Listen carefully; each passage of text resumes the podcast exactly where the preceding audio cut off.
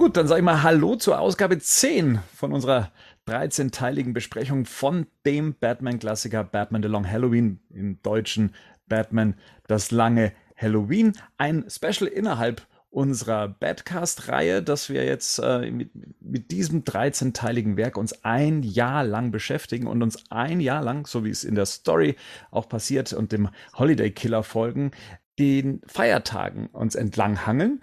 Und so wird es dann auch immer pünktlich zu den entsprechenden Feiertagen einen passenden Batcast geben, unsere passende Batcast-Besprechung, diesmal eben Kapitel 10 von The Long Halloween, Independence Day.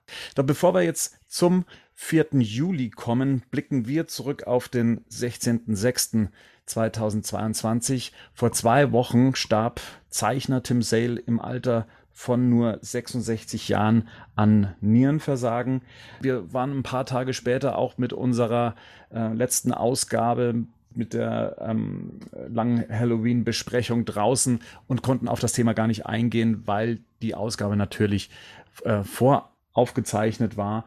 Und wenn man sich so wie wir jetzt recht lange mit Tim Sale und seinem Werk beschäftigt, dann trifft einen das ja eh schon. Aber ich muss sagen, 66 Jahre, das ist ja auch kein Alter. Hat mich dann zusätzlich nochmal getroffen, weil in den letzten Wochen auch andere Verluste aus dem Comic-Bereich zu beklagen hatten. Gerd, du hast ja auch wieder einen schönen Nachruf geschrieben. Auf Batman News kann man den nachlesen. Da ist mir aufgefallen, du hast es auch erwähnt, über Tim Sales Privatleben ist ja nicht so viel bekannt gewesen. Nein, der hat also tatsächlich, also wenn man so ein bisschen weiter recherchiert, der hat also wirklich sein Privatleben abgeschottet von seinem Berufsleben.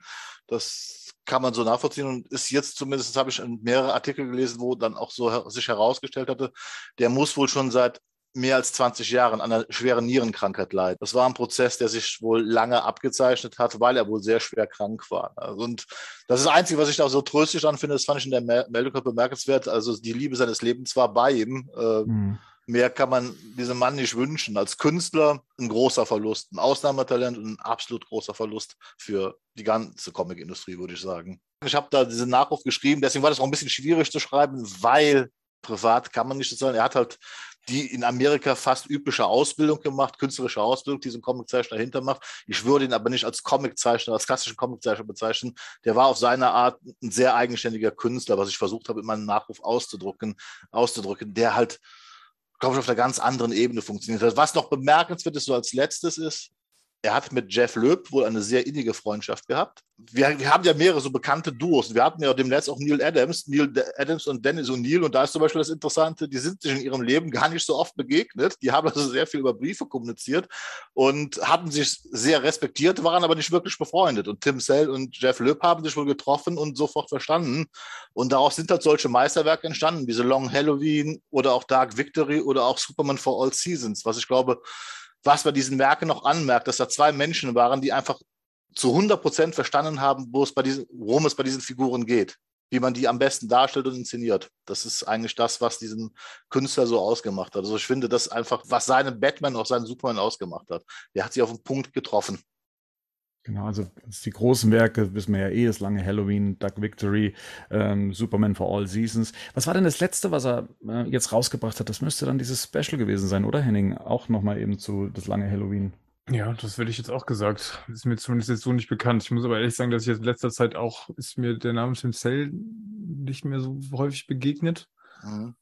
Ich glaube, die letzten Sachen, vor allem im DC-Bereich jetzt nicht, die haben ja auch für Marvel beide relativ viel noch gemacht. Auch ja. Da ja viele Sachen, die auch als Klassiker gelten mittlerweile, ne? Also von Spider-Man Blue bis Daredevil Yellow, Hulk Green, Grey, das sind ja alles auch Sachen, die haben sie danach noch gemacht, ne? Also eigentlich auch alles Sachen, die großartig sind, aber du hast recht, ich glaube, das letzte, das Long Halloween Special, was letztes Jahr, glaube ich, erschienen ist, dürfte das letzte gewesen sein. Das war das letzte und davor hat er, glaube ich, für DC noch, also das ist aber auch schon, das muss um die 10er Jahre gewesen sein, eine von Darwyn Cooke geschriebene Batman-Serie, also ich weiß nicht, ob die vollendet ist, da hat er zumindest die Zeichnungen gemacht. Also Darwyn Cooke hatte auch noch was geschrieben, wo man dabei war, das zu veröffentlichen, aber ich weiß, dass da tatsächlich, muss ich zu meiner Schande gestehen, ich kenne sie nicht, also ich habe von keiner aus und ich weiß jetzt auch nicht, wie der Stand der Dinge ist, aber zumindest steht es in einschlägigen Fachartikeln, dass er da auf jeden Fall noch dran gearbeitet hat mit an diesem Projekt.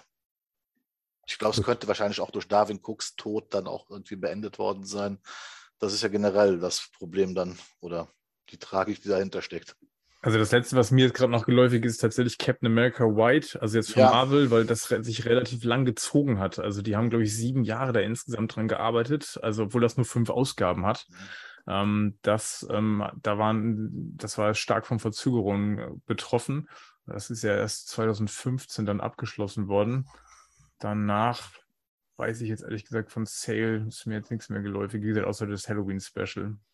Aber wenn er jetzt auch schon länger, wissen jetzt auch nicht, wie Krankheit, das war jetzt ja kein nichts Plötzliches, vielleicht war das länger auch schon schwierig. Dazu ist jetzt ein wenig bekannt, aber lässt vielleicht ein Stück weit auch den Rückschluss zu. Und natürlich vielleicht auch die Frage, hat er im Comic-Bereich vielleicht einfach auch alles schon abgearbeitet, was man abarbeiten konnte? Also es gibt ja kaum eine Figur von den Bekannteren, die beiden nicht unter ihren Fittichen hatten. Also die haben wirklich alles gemacht, was irgendwie ging. Es ist immer schwer, dann von so einem Thema dann zurück zum eigentlichen Thema zu kommen, aber wir versuchen es einfach. Wir sprechen heute über den Unabhängigkeitstag, den Independence Day, und ihr habt auch schon vielleicht, also ihr Hörer habt schon gemerkt, der Henning ist da, der Gerd ist da, wir haben uns unabhängig gemacht von Rico und von Marian, beziehungsweise die von uns, genau, und besprechen heute hier im Trio das 10. Kapitel. Und da wollte ich euch mal fragen, so eure Ausgabe, wie wurde denn jetzt hier der Independence Day übersetzt? Also in meiner steht der 4. Juli. Das ist die, denke ich mal, letzte, die digitale Ausgabe, die ich jetzt hier habe. Da steht auf dem Cover der 4. Juli. Das ist bei mir in der Panini-Ausgabe auch so. Und in der alten Ehapa-Ausgabe ist es gar nicht übersetzt worden. Ne? Da steht einfach Independence Day vorne auf dem Titel. Genau. Wir wollen jetzt gar nicht so tief auf den Independence Day in den USA eingehen, weil dazu gibt es einfach zu wenig Verbindung. Man kann halt einfach nur sagen, dass es an dem Tag daran geht, daran zu erinnern, an die Unterzeichnung der Unabhängigkeitserklärung eben vom 4. Juli 1776. Und wenn ich was mit dem Independence Day verbinde, dann ist es der Emmerich-Film. Genau, deswegen reden wir jetzt darüber. Das können wir gerne machen.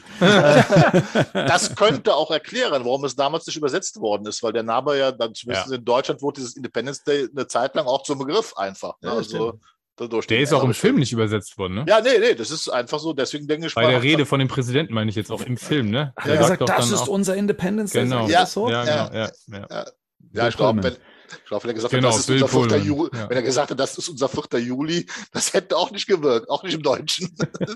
Aber als mal ganz kurz die damalige Zeit, ihr habt alle damals Independence Day im Kino gesehen? Klar. Ich war da sogar in London damals und das war aber schon so ein Eventfilm. Da kann ich mich noch dran erinnern, dass der Trailer damals ein Jahr vor Kinostart in den Kinos lief und ich glaube, das war der erste Film, der das mal gemacht, so einen langen Versatz in der Werbephase zu nutzen, und das war ja nur diese eine Sequenz mit der Straße, wo die Leute aus den Autos steigen und dann das Licht aus dem Raumschiff heraustritt und nach oben geblickt wird und dann zerbirst dieses Gebäude in diesem Strahl. Das war schon damals so ein Film, es war auch 96, glaube ich, da habe ich echt entgegengefiebert auf das Ding. Und keiner wusste, worum es ging, und wir haben ein Jahr gewartet und das war wirklich ein Event. Also dann vor allen Dingen, wie dann rauskam, das hat ein Deutscher gemacht. Unser Mann in Hollywood. Ich glaube, wir waren damals auch mehrmals im Kino gewesen, um das zu unterstützen. Und das war tatsächlich der große internationale Durchbruch dann von Will Smith, oder? Ja, krass, im Filmbereich. Also Bad Boys war davor noch so, das war so der erste Schritt, aber das Ding hat ihn dann richtig nach oben katapultiert. Ja, ne? Auf jeden Fall. Ja, das war für mich noch der Prinz eigentlich in dem Moment. Ja, genau, weil Bad Boys, ich war 13 damals, 96. Ja, Bad Boys hatten wir nicht gesehen, hatte ich damals nicht gesehen, der war ja ab 18 tatsächlich, oder ist ja, glaube ich, immer noch FK 18. Genau, das war so das erste Mal Kinofilm mit Will Smith und wir fanden den, ich weiß nicht, wir sind da rausgegangen, den habe ich auch mehr als einmal im Kino gesehen, weil wir den einfach richtig geil fanden. Und ich habe mich in meinem ganzen Leben im Kino übrigens nur zweimal richtig erschrocken. Und einmal war bei Independence Day. Und zwar sogar zweimal in dem Film. Das eine Mal, wo sie den Alien aufschneiden. Ja, dann die Szene, wo plötzlich der ganze Korpus aufklappt. Ja. Das ist schon, und das andere Mal, wenn sie vor dieser Plexiglasscheibe stehen, wo komplett Nebel auf der anderen Seite ist und plötzlich da der Alien da dran, oder der Wissenschaftler wird der dran geklappt. Data wird da dran geklappt, der quasi dann ja telepathisch mit denen kommuniziert, ne? Ja. Ja, die beiden, ich habe mich so krass erschrocken. Das andere Mal war Jurassic World oder Jurassic Park 2. Das sind die beiden Mal, wo ich mich im Kino das einzige Mal in meinem Leben richtig erschrocken habe. Danach war ich für mein Leben abgehärtet. So. Danke, Roland. Ja, genau, danke, Roland. Genau, also um diese Art von Independence Day geht's dann nicht. Nice. Auch jetzt hier nicht, was die Besprechung angeht. Wir blicken nochmal kurz zurück, worum es denn eigentlich das letzte Mal ging. Da war es ja noch der Vatertag und die Geschichte mit Bruce Wayne drumherum. Der wurde ja freigesprochen, was seine Verbindung zu Falcone angeht. Harvey Dent dreht nicht nur am Rad, sondern hat jetzt auch eine Münze bekommen von seinem Vater, geschenkt. Big Lou Maroni, der Vater von Sal Maroni, war das Opfer des Holiday Killers. Scarecrow und der Mad Hatter arbeiten im Auftrag von Falcone zusammen und Sal Maroni bietet, und das war dann das Ende, Harvey Dent einen Deal an, Falcone zu erledigen. So, das war die Ausgangslage das letzte Mal noch zum Vatertag. Wir sind jetzt schon einen Monat weiter und reden erstmal im Sinne von Marian über das Cover. Je nachdem, was man jetzt gerade vor sich hat. Also ich kann nur sagen, dass die Ehapa-Ausgabe hat wieder irgendein Comic-Panel vergrößert. Das ist der Mad Hatter und Scarecrow und Batman tief im Schatten liegend, der sie da actionreich aufmischt. Das sieht dann schon bei der Ausgabe, die ich hier von Eaglemoss habe, dann schon ein bisschen stilsicherer aus. Batman und Catwoman vorm Feuerwerk und die beiden komplett im Schatten gehalten. Ja, genau, komplett schwarz, gelbe Augen. Das ist ein wirklich schönes Cover. Ja. Also das könnte man sich als Poster auch mal einfach direkt an die Wand hängen. Ne? Das finde ich von der ganzen Farbgebung mit dem Lila, dem Gelb. Das ist wirklich ästhetisch sehr ansprechend. Ja, muss Ehapa wohl zu wenig gewesen sein. Wahrscheinlich zu wenig massentauglich. Genau, also, wahrscheinlich, genau. Ich glaube, damit konnte Ehapa damals einfach nichts anfangen. Also wahrscheinlich zu künstlerisch empfunden. Vermutlich mal ganz stark. Was es ja letztendlich auch ist. Aber die haben das dem deutschen Leser erstmal nicht zugetraut, was schade ist. Ne? Wie alle Cover, ne? Also die ganze Covergalerie. Ich meine, das ist ja bei Long Halloween, haben wir schon mal drüber gesprochen. Da ist ja jedes Cover für sich quasi ein Kunstwerk. Wo wir bei dem Thema sind, Tim Sale nicht nur als Zeichner, sondern wirklich auch als Künstler, das sieht man hier auch wieder. Ja. Das ist schon wahnsinnig schön. Wir steigen in die Story ein und das dann gleich auch aus der Sicht des Holiday Killers, das heißt in Schwarz-Weiß, was wir jetzt inzwischen wissen, okay, da wird dann jetzt auch gleich was passieren und befinden uns am Hafen von Gotham City. Bei mir ist es so, in Ehapa und bei Eaglemoss ist das, was wir jetzt hier auf einer Tür eines Fahrzeugs stehen, nicht ins Deutsche übersetzt worden. Hier steht bei mir Gotham City Corona. Ja. Mir war jetzt lange Zeit nicht bekannt, was Corona überhaupt bedeutet. Und es wundert mich dann doch, dass es nicht übersetzt worden ist. Ist es bei euch übersetzt? Ja, und es gibt ein Sternchen und unter dem Panel steht da nochmal Leichenbeschauer als Übersetzung. Ja. Das stimmt, ja. Ist das die korrekte Übersetzung? Ich dachte, es wäre Gerichtsmediziner. Oder ist es das Gleiche? Ist es, weiß ich nicht, Leichenbeschauer ist so das, ne? Ja, Gerichtsmediziner wird es aber eher treffen, auf jeden Fall. Ja. Und der Gerichtsmediziner denkt man sich dann erstmal, okay, warum geht es um den Gerichtsmediziner, den wir ja auch hier sehen. Der Holiday Killer kommt auf ihn zu, er schießt ihn in der bekannten Manier, also auch mit diesem Schnulleraufsatz. Der Gerichtsmediziner, der Tote, fällt ins Wasser und wir haben dann ein großes Feuerwerk, was wir vom Hafen aus sehen. Das hat mich so ein bisschen überrascht, weil ich mir dachte, dieses Feuerwerk, kommt das nicht ein bisschen früh? Aber gut, da kenne ich mich jetzt mit den Gepflogenheiten in den USA nicht aus. Wenn man das groß feiert, gibt es dann mehrfach das Feuerwerk. Aber das spielt ja später in der Story nochmal eine Rolle, dass es zu früh gestartet wird, das Feuerwerk. Aber wir sehen es hier schon. Das hat euch jetzt nicht irritiert, denke ich mal. Nö, ich fand, das ist einfach aufgrund des Titels, also erstmal passend, weil das ist etwas, ich sag mal, was man so als populäres Wissen halt hat bei den Amerikanern, wenn Independence Day 4. Juli ist, da gibt es halt Feuerwerk. Und wenn ich das auf dem Titel halt so lese, ne, so ganz schnöde, fand ich das jetzt erstmal passend, dass da dieses Feuerwerk zu sehen ist. Deswegen. Ja, was Bernd ja meint, ist, Gerd, dass es im Nachhinein eigentlich ein bisschen irritierend ist, ne? Wenn man sagt, wenn hinterher in der Story nochmal gesagt wird, dass es auf Feuerwerk eigentlich zu früh ist, die Frage, hier ist auch schon Feuerwerk. Passt das so von den zeitlichen Abläufen nicht, weil das sieht natürlich hier nach dem ganz großen Feuerwerk schon aus. Ne? Ja. Stimmt aber, das stimmt tatsächlich. Das ergibt jetzt eigentlich nicht so viel Sinn. Dann gehen wir mal gleich eins weiter. Raus aus der Schwarz-Weiß-Welt, hin in die Welt von Bruce Wayne und Selina Kyle. Die beiden sind auf Wayne Manor. Selina fragt Bruce, warum er Gotham nach all dem nicht schon längst den Rücken gekehrt hat. Er möchte ja eigentlich eine Antwort geben und weiß nicht, ob er ihr die Wahrheit sagen soll. Er küsst sie, er hält sie fest, während im bedeckten Nachthimmel von Gotham City das Bat-Signal aufleuchtet. Ja, und er stellt sich tatsächlich dann nochmal die Frage, was hält mich eigentlich noch in Gotham? Mhm. Ich finde es aber ganz spannend, auch im Thema, im Hinblick auf das, auf den Independence Day, auf das Thema Unabhängigkeit, dass hier ja das schon angedeutet wird. Ne? Also hier wird ja schon angedeutet, kann Bruce Wayne, Batman sich überhaupt unabhängig machen quasi? Ist der wirklich unabhängig? Jetzt auch in Bezug auf die Stadt zum Beispiel, ne? Weil er sagt, wurde wieder zurückgeholt oder ich kam wieder zurück, weil mich irgendwas hergezogen hat.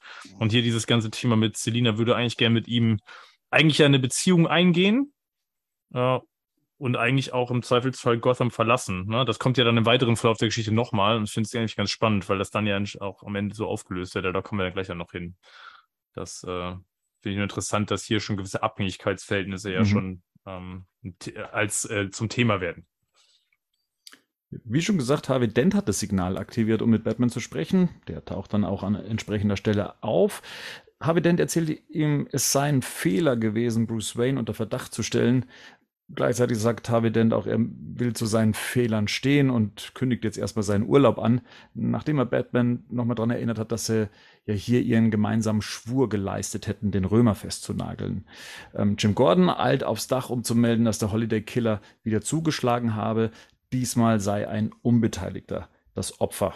Und man hört auch noch leise das Miauen einer, ich sag mal, menschengroßen Katze im Hintergrund. Ganz kurz muss das kurz sagen, das zweite Panel auf der Seite, wo man diesen riesigen Schatten von Batman an der Wand sieht, finde ich super. Das ist einfach auch nochmal über Sale geredet haben. Ja, da ist einfach ein Mega-Panel. Einfach. Da ist dieser klassische Expressionismus, was der da reinbringt, dieses Überlebensgroße, wie er das dann so darstellt. Ich finde das auch, das hätte ich gerne als Poster. So, also ein ganz cooles Batman-Poster wäre das. Ja, ansonsten genau, ich sag mal, auf der Dialogspur kann man jetzt höchstens sagen, es gibt so, jetzt spricht der Batman schon die ersten oder spricht offen auch so die ersten Risse im Vertrauen auch zwischen den beiden an. Ne? Es wird ja die ganze Zeit immer so ein bisschen angedeutet, dass Batman so langsam ja auch Harvey in Verdacht hat. Jetzt wird es hier das erste Mal zwischen den beiden ja auch offenkundig, dass Batman ja klar sagt, dass er oder klar signalisiert, dass er nicht begeistert jetzt davon war, dass Harvey jetzt Richtung Bruce Wayne gegangen ist. Mhm. Ja. Und was auch zum ersten Mal zum Einsatz kommt, jetzt außerhalb seiner Privatgemächer, das ist die Münze, die er jetzt hier auch flippt. Ja, ne? Also natürlich auch gleichzeitig, dass natürlich die eine Gesichtshälfte wieder mal im Dunkeln liegt. Und jetzt auch dieses große Auge plötzlich hat, das in dieses Dunkle, wo dieses entstellte Auge dargestellt wird schon. Durch die Münze, genau. Ja, ja. Es fängt langsam an, ne? Das nächste Mosaik, das nächste Puzzleteil ist da. Genau, wir gehen eine Location weiter. Im Gossamer Gefängnis besucht Sofia Falcone Gigante, die Tochter des Römers, in Begleitung von Dents Assistenten Vernon Fields, Sal Maroni in seiner Zelle. Dieser schickt Vernon weg, um anschließend Sofia zu küssen. Was ist denn da los? Das sind doch hier zwei sich bekriegende Parteien. Was geht denn hier? Das hat mich auch überrascht. Ich hatte das nicht mehr in Erinnerung, dass die was miteinander haben oder hatten oder irgendeine Verbindung miteinander pflegen. Sie ist für ihn in den Knast gegangen? Mhm. Das wurde bisher auch nicht thematisiert, oder? Nein, ich kann mich jetzt nicht dran erinnern, auch nochmal, dass das nochmal Thema war. Nein. Also es ist interessant, wie hier nochmal so ein bisschen, bin fast geneigt zu sagen, Worldbuilding betrieben wird, aber es ist natürlich so, die Geschichte kriegt immer mehr so Ebenen, Layer, Schichten, ne, wo wir gar nichts von wissen bisher, die wir vielleicht ja auch im Endeffekt wahrscheinlich noch gar nicht mehr relevant werden, zumindest jetzt in dieser Ausgabe nicht, aber es kriegt einfach, wir hatten es in irgendeiner Ausgabe, das Gerippe kriegt noch mehr Fleisch. Wir wussten ja nie, wofür sie ins Gefängnis gegangen ist. Und es genau. Gibt zum ersten Mal eine Andeutung, ne, dass da mehr dahinter steckt, als was wir jetzt, also beziehungsweise jetzt bekommen wir zum ersten Mal so einen Hinweis darauf, warum sie ins Gefängnis ist. Und gleichzeitig wird natürlich dann auch wieder diese Mafia-Familienthematik jetzt hier ausgeweitet, weil es sind ja eigentlich zwei Clans, die sich bekämpfen. Und offensichtlich haben da die Kinder der Clanchefs was miteinander. Das ist ja auch so. Ich sag mal schon fast klassische Pate-Geschichte, also in der Form, was wir schon auch so öfters wieder kennen, so ein bisschen. Die Kinder, das ist er selber, ne? Das ist nicht der Sohn, das ist Maroni selber. Das ist Maroni selber, ja. Maroni hat quasi ein Verhältnis mit der Tochter, seines Konkurrenten. Ja, genau. Hammer. Spannend. Ja. Hier frage ich mich gerade, das ist ja Sal Maroni, der hier drin ist, ne? Hm? Ja. Der hat sich ja in der letzten Ausgabe ja noch Dent gegenübergestellt. Der kam ja da blutverschmiert rein, nachdem er ja seinen Vater verloren hatte. War das jetzt Part des Deals, dass er in den Knast geht? Oder ist es schutzhaft? Ich bin mir nicht ganz sicher. Also ich hatte das beim neuen Lesen so interpretiert, dass also quasi, dass das Part des Deals ist, damit er im Knast, weil man ihn besser schützen kann, so nach dem Motto, dass er sich dann... Aber so habe ich das nur interpretiert. Es wird nirgendwo gesagt. Das ist das Problem. Also... Ja, er darf ja rauchen, zum Beispiel. Ja, und Dent sagt ja vorher auf dem Dach noch, ne? Nach Maronis Aussage gegen den Römer wird die Sache endlich erledigt sein. Also ja. Genau. Wen besuchen wir denn dann? Ja, dann schauen wir doch mal, was Barbara Gordon zu Hause macht. Die hat Gilda zu Besuch, also die Verlobte von Harvey Dent, und stellt die Frage, warum Barbara in Gotham City bleiben will. Seit dem Römerfall habe sich Harvey Dent sehr stark verändert und sie hofft, dass sie ihren Harvey irgendwann auch wiederbekommt. Das finde ich ganz nett mit den Babyschnullern, die in die Szene reinführen und gleich wieder rausführen. Das ist ja so ein begleitendes Element hier durch alle Ausgaben. Und natürlich auch wieder die Frage nach der Abhängigkeit der Stadt. Ne? Warum, was hält einen hier? Warum bleibt man in Gotham? Die Antwort hier ist ja die Arbeit von Jim. Ja gut, und die Obsession quasi auch von Harvey für seinen Job. Und hier diese Andeutung nochmal, wir haben ja hier nochmal dieses Apollo, wird er genannt, ne? Das ist ja auch tatsächlich aus dem allerersten Comic, wo auch Harvey, also Two-Face überhaupt auch getaucht ist damals. Und es geht ja weiter, wir haben gerade gesagt, es gibt das erste Puzzleteil oder das nächste Puzzleteil mit der Münze, ne? Hier haben wir jetzt nochmal Gilda, die im Prinzip auch beschreibt, dass sie gerade merkt, ne, Harvey, er verändert sich. Also das ist so, wir haben im Prinzip, jetzt geht die Transformation weiter und das ist ja letzten Endes genau dieser Punkt, er wird schon Two-Face Stück für Stück, bevor er in irgendeiner Form durch einen Anschlag oder was auch immer sein Gesicht entstellt wird. Ne? Die Veränderung, die Transformation passiert bereits vorher. Ja. Genau, und hier, weil du gerade eben auch noch diesen Fun-Fact mit Apollo genannt hast, da habt ihr ja eine ganze Ausgabe dazu gemacht, die Arkham Insights, da habt ihr euch Harvey Dent, seine Entstehung, seine frühen Jahre und eben bis zum heutigen Zeitpunkt, um was sonst doch alles um die Figur herumgesponnen wurde, das findet man auch bei uns auf der Seite, eben bei Arkham Insights, die zweite Ausgabe mit dem Thema Harvey Dent. Wir wechseln mal zum Tatort an den Hafen. Der Holiday Killer hat wieder mal seine Handfeuerwaffe hinterlassen und auch typischerweise ein Symbol. Diesmal ist es eine Miniatur-Freiheitsstatue. Ich weiß nicht, ob der Babyschnuller da liegt. Ist mir jetzt hier zumindest nicht zu erkennen. Kann nicht erkennen, ne? Ja, in dem rechten Panel könnte man den ganz erahnen. Da liegt noch irgendwas vor dem Lauf liegt noch irgendwas. Im ersten Bild kann man das ja nicht sehen. Könnte theoretisch sein, ja, genau. Ja. Catwoman beobachtet das Ganze, also auch wie Batman und Jim den Tatort untersuchen bzw. sich besprechen, und als plötzlich vorzeitig das städtische Feuerwerk gezündet wird. Jim vermutet einen Kinderstreich, aber Batman ist schon auf dem Weg dorthin, der vermutet dahinter wahrscheinlich ein bisschen mehr. Und vorher aber finde ich nochmal interessant, dieses, ne, es wurde zweimal geschossen. Genau. Und man muss aber nochmal erwähnen, ich finde das wirklich ganz witzig, ich musste nochmal laut lachen, als Gordon ihm sagt, also Batman sagt, der Killer ist nah dran, der muss die Opfer kennen oder die Opfer müssen ihn kennen. Und Gordon sagt ihm, also du kommst auch häufig nahe, ohne dass man dich bemerkt. Also nach dem Motto, muss nicht unbedingt sein. Wollte ich auch sagen, wollte ich gerade auch sagen, genau. Das ist auch nochmal sehr schöner, ich sag mal so, das ist so ein typischer Batman-Humor halt in dem Moment hier, der mit so einer gewissen Ironie präsentiert, das macht dann auch Spaß. Ja, und tatsächlich aber diese Ebene, dass Gordon auch so langsam ja immer zwar daran zweifelt, wer ist das, ne? Ja. Also ich weiß nicht, aber wirklich Batman verdächtig, das glaube ich jetzt eher nicht, aber trotzdem fand ich, das war genau vom Humor. Das war auf jeden Fall ziemlich witzig. Ja, nicht nur von dem Spruch her, ich finde die Reaktion von Batman, dieser mürrische Blick. Ja, genau, total. Voll. Da brauchst du auch nichts mehr zu sagen. Ja. Genau. Nochmal, da kommt nochmal Leichenbeschauer. Ich weiß gar nicht, ist das wie ist denn da? Da ist ja im Dialog, wie ist denn da in der Ehapa-Ausgabe, Bernd? Da müssen sie es ja irgendwie übersetzt haben. Moment, also da ist Leichenbeschauer und in der Ehapa heißt das... Warum Leichenbeschau? Das macht überhaupt gar keinen Sinn, ne? Das macht gar keinen Sinn mehr. Also da ist die Ehapa einfach dumm übersetzt. Warum Leichenbeschau? Ja. Ich glaube, das liegt aber daran, weil das Ehapa nicht begriffen hat, weil eigentlich müsste man wirklich sagen, Gerichtsmediziner oder Pathologe. Aber ich glaube, in Amerika gibt es tatsächlich dafür zwei verschiedene Arten, weil der Leichenbeschauer ist eigentlich nämlich, glaube ich, der vom Beerdigungsinstitut, der eine Leiche aufbereitet, sich zuerst anschaut, und der Pathologe ist anders. Und in Deutschland haben wir nur den Pathologen bzw. den Gerichtsmediziner. Und Ehapa hätte hier den Gerichtsmediziner nehmen müssen. Ich habe gerade parallel nochmal geguckt, streng genommen müssen wir auch korrigieren. Streng genommen ist tatsächlich auch der Coroner gar nicht unbedingt der Gerichtsmediziner. Das ist im Prinzip ein Verwaltungsbeamter.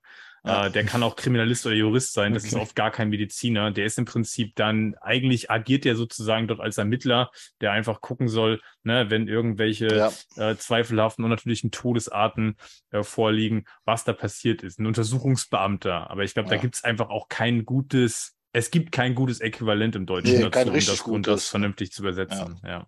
Aber also ich glaube, Gerichtsmediziner wäre trotzdem besser gewesen, weil es klarer gewesen wäre, finde ich. Ne? Also noch am ehesten passend. Vor allem, das noch als einen Satz, bevor wir springen, vor allem, weil sich Gordon ja die ganze Zeit fragt, warum hat man jetzt quasi den Corona getötet? Mhm. Und wenn man denkt, das ist ein Zivilist, stimmt es in dem Fall ja nicht. Also es ist ja jemand, der dort auch etwas untersucht. Das kann ja durchaus einen Grund haben, warum man ausgerechnet diesen Beamten, der da eine Untersuchung quasi ausführt, warum man den vielleicht getötet hat. Ne? Der hier eventuell Zeuge oder Beweise hat, ne? Die man halt, darum geht es ja eigentlich. Deswegen ist er ja Opfer, also wird er Opfer. Er ist unbeteiligt, weil es kein Mafiosi ist oder niemand, der jetzt bisher da aufgetaucht ist. Aber es kann ja durchaus sein, dass das was mit dem Fall insgesamt zu tun hat. Das werden wir vielleicht noch sehen. Also irgendwann müssen wir mal gucken, was hat das hier mit dem Opfer auf sich. Ja. Okay, Feuerwerk, das zu frühe Feuerwerk geht los, da waren wir gerade, Bernd, genau. Richtig, genau. Und das zu frühe Feuerwerk, das scheint entweder Ablenkung genug zu sein oder geht dann eben auch zum Gotham Bank Depot. Scarecrow und Mad Hatter sind die Auslöser des Feuerwerks, vermute ich jetzt zumindest mal, und schnappen sich die Geldsäcke aus dem Depot. Ganz klassisch. Batman tritt auf den Plan und prügelt auf die Schurken ein. Er bekommt Unterstützung von Catwoman, und nachdem Scarecrow und Mad Hatter erledigt sind, macht sich Catwoman an Batman ran, der allerdings sich eher Unterstützung im Römerfall von Catwoman verspricht, was diese allerdings verneint. Und dies sieht Batman dann als den Preis. Da schließt sich der Kreis der Unabhängigkeit. Genau, das sind so die letzten Seiten, in denen es dann nochmal so richtig losgeht. Also wie schon gesagt, ne, also Scarecrow und Mad Hatter hat man ja schon in der letzten Ausgabe, die ja von Falcone beauftragt wurden, sich da um die Bank zu kümmern, tun das auch, wirklich klassisch dargestellt mit solchen Geldsäcken, die sie dann aus dieser gesprengten Tür oder aus diesem gesprengten Depot dann rausholen. Mit einer Kutsche dann auch noch. Und ich glaube, das ist hier das Walross und der Zimmermann spazierten hier am Strand und weinten herzlich über den entsetzlich vielen Sand. Wenn 7 Mägde 7 Jahr hier täglich 7-mal kehren, ob sie dann wohl den Strand vom Sand entleeren. Ein Zitat aus Alice, vermute ich mal. Alice im Wunderland. Wobei ich es lustig finde, dass Scarecrow darauf antwortet, das bezweifle ich. Der aber seinen eigenen Spleen hat, ne? Der bringt ja seinen eigenen Spleen mit und zitiert dann etwas, was ich jetzt nicht kenne, vielleicht kennt es jemand von euch. Also hier im Kontor, sein Geld zählend, saß der König, im Salon saß die Königin, speiste Brot und Honig, im Garten stand die Perle, hing die Wäsche an die Erle. Panini hat ein Einsehen gehabt und hat dem Leser hier geholfen, weil in der Panini-Ausgabe ist im Original abgedruckt und wieder mit einem Hinweis unten und dann der Übersetzung. Das ist ein englischer Kinderreim. Song of Sixpence heißt der. Das ist hier nochmal als Anmerkung dabei. Das fand ich tatsächlich ebenfalls in der Ehapa-Ausgabe wirklich ein bisschen schwierig, weil das so völlig ohne Kontext da steht. Ne? Also man weiß überhaupt nicht, was das sein soll, was Scarecrow da anfängt. Aber genau, er zitiert einen englischen Kinderreim. Aber witzig, weil woraus ich es gerade vorgelesen habe, ist noch nicht mehr die Ehapa-Ausgabe, sondern die Eaglemoss-Ausgabe. In der Ehapa-Ausgabe ist es auch so. Aber selbst in der Eaglemoss-Ausgabe, die ja, ne, ich glaube, auch in Zusammenarbeit mit Panini entstanden ist, ist das dann wieder eine deutsche Übersetzung geworden. Ja. Witzig. Das finde ich auch spannend. Heruntergeflogen kam eine Amsel. Wurde das auch nochmal übersetzt oder blieb das im Original? Weil dann trifft ja auch Batman ein und stürzt sich auf sie. Also bei Panini ist im Original. When down came a blackbird, steht dort. Ah, ja. Blackbird ist natürlich nochmal eindeutiger auf Batman dann bezogen. Na, okay. Genau, der kracht ja dann auf die und der packt ja dann schon richtig aus hier. Also wieder auf Mad Hatter und auf Scarecrow einprügelt. Das, da hätte ich gedacht, die würde er jetzt nicht als solche Gegner sehen, wo er gleich irgendwie in die Vollen gehen muss. Aber ja doch, immerhin wird er auch mit einer Waffe bedroht. Es wird auf ihn geschossen. Naja, und ich glaube, er rächt sich, ne? Ja. Also ja. Er ist immer noch sauer. Ja. Aufgrund dieser Erfahrung mit dem Angstgas, das sagt er dann ja auch nochmal, oder das kriegen wir als Leser ja nochmal gezeigt, seine Gedanken dazu. Ich finde auch diesen Wechsel so urplötzlich von dieser ultra realistischen Hafenszene, wo es endet, und das geht dann plötzlich in so eine fast burtoneske, albtraumhafte Szene weiter, die dann auch noch, ich sag mal, ziemlich brutal aufgelöst wird. Also das ist schon sehr krass vom Stilbruch. Der Stil, der so abrupt wechselt. Aber alles wechselt ja. Auch Batman wechselt ja vom Charakter ziemlich abrupt in diesen, wie du sagtest, Rechtlich-Modus. Ne? Das würde es am ehesten treffen. Ne?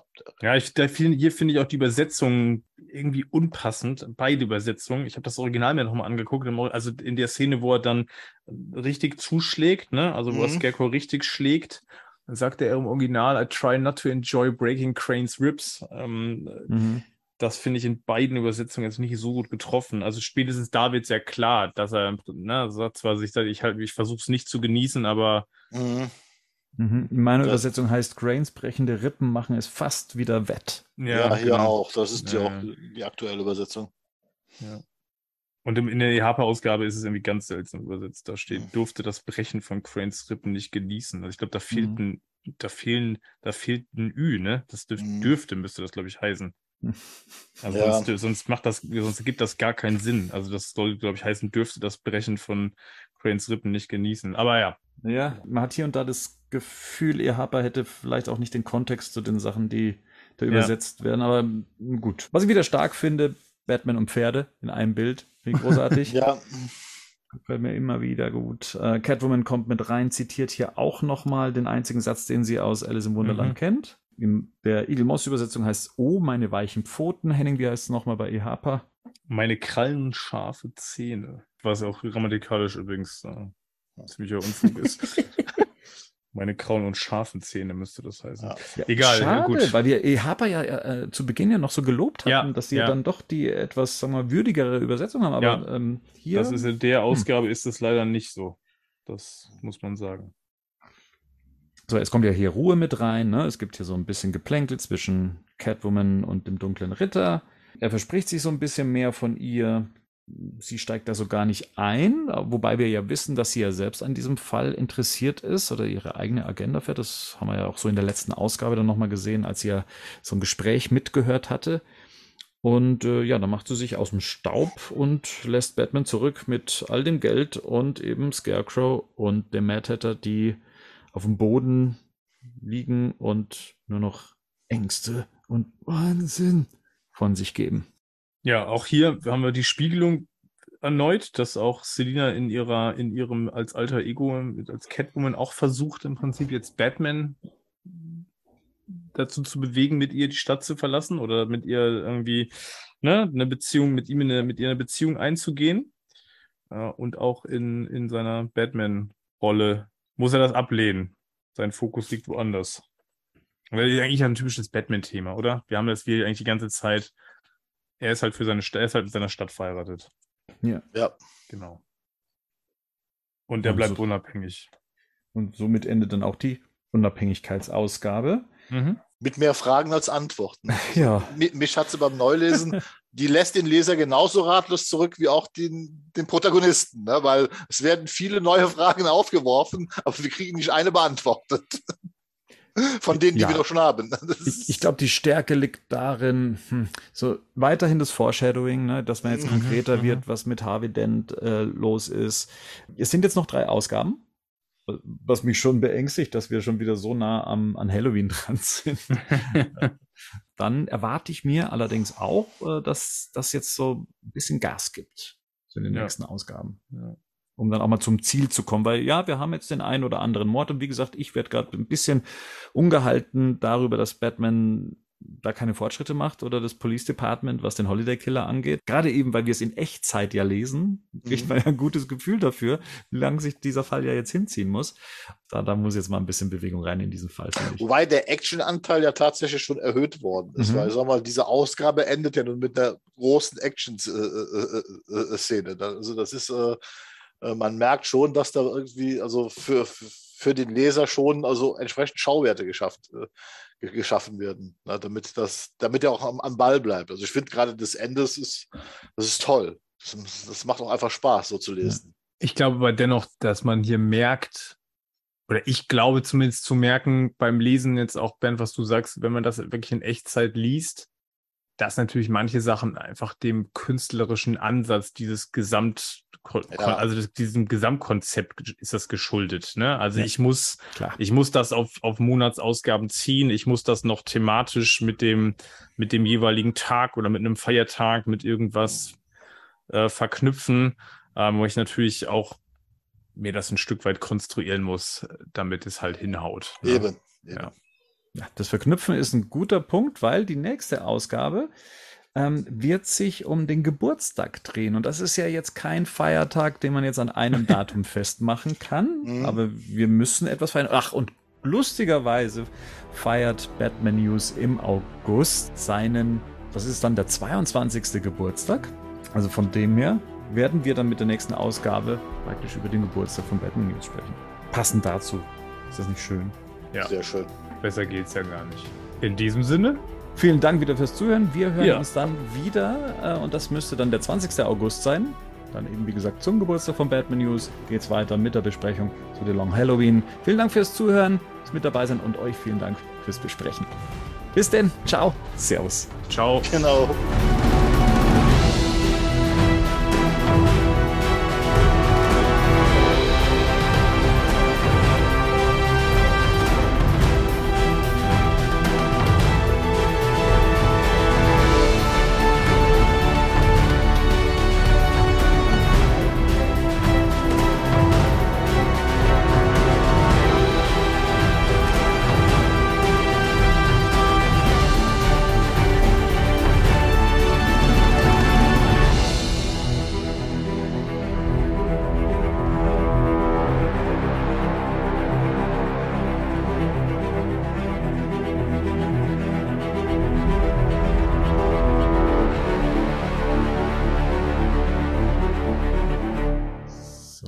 Am Ende ein bisschen unrund, weil mein Sohn immer die ganze Zeit an die Tür klopft. Ja, wir hören das, kein Ding. Das gehört dazu, das ist live. Im wahrsten Sinne des Wortes, live und im Leben. Der Batman News Badcast ist ein Podcast-Projekt von Fans für Fans. Batmannews.de und der Badcast stehen nicht in Verbindung mit Warner Bros. Oder DC Comics.